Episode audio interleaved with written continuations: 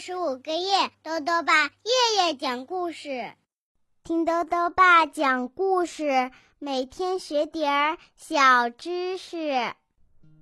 亲爱的各位小围兜，又到了豆豆爸讲故事的时间了。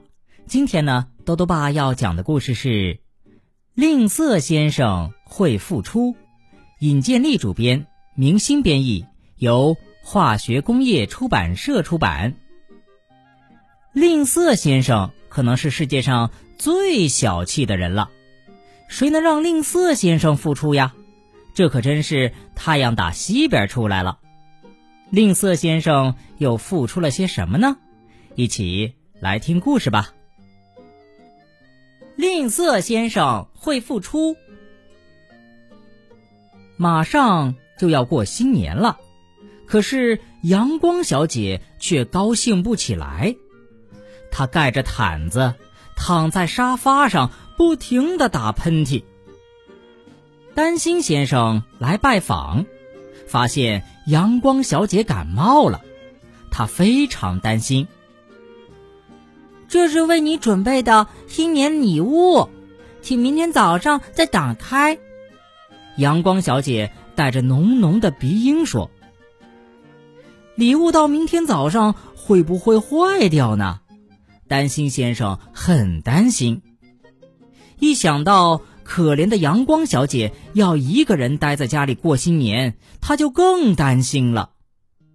他想到了一个办法，把邻居吝啬先生请过来。什么？陪阳光小姐过新年？吝啬先生说：“你付钱吗？”阳光小姐生病了，你应该帮帮她。担心先生说：“凭什么让我帮他？”砰！吝啬先生把门给关上了。吝啬先生吹灭蜡烛，躺上小木床，盖上打了补丁的被子，他很快就睡着了。他做了一个梦，梦见有人把他从窗户拉了出去。你是谁？你要带我去哪里？吝啬先生慌张的问。原来呀，这是一个巫师。巫师把他带到了阳光小姐的窗前。打开窗，吝啬先生看见阳光小姐和朋友们在开心的庆祝新年。他看起来一点都不像生病了。吝啬先生向巫师抱怨。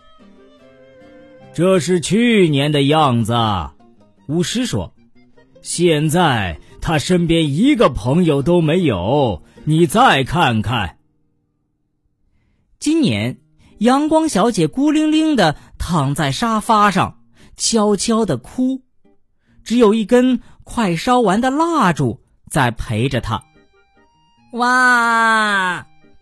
吝啬先生醒了。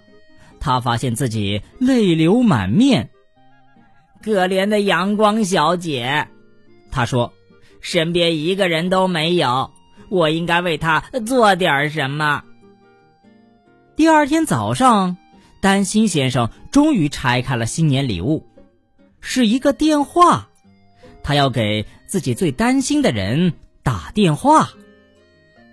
阳光小姐，谢谢你的礼物。我非常喜欢，担心先生在电话里说：“你今天好点儿了吗？你一个人在家，我非常担心呢。”不用担心，阳光小姐快乐的回答：“我不是一个人，吝啬先生陪我一起过新年呢。”吝啬先生带来了新年礼物，两人份的早餐。他还带来了一块煤。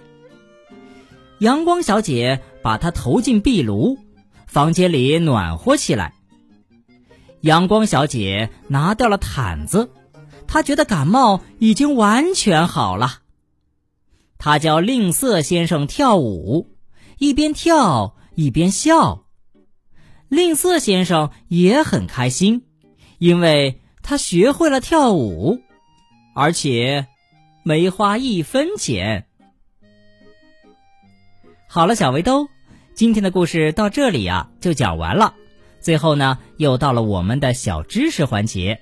今天啊，多多爸要讲的问题是：新年在中国为什么又被称为元旦？多多爸告诉你呀，在我们中国，元旦的“元”是开始的意思，“旦”是日子的意思，也就是一年里最开始的日子，这就是新年了。在我国古代呀，元旦并不是每年的一月一日，而是农历正月初一。但是正月的计算方法在汉朝之前并不统一。所以，历代的元旦日期也不一致。后来呀，到了一九一二年的民国，为了便于统计，我们开始采用公历，并且规定一月一日为元旦或者新年，也被称为是公历新年。而传统的正月初一，也就是春节，又被称为农历新年。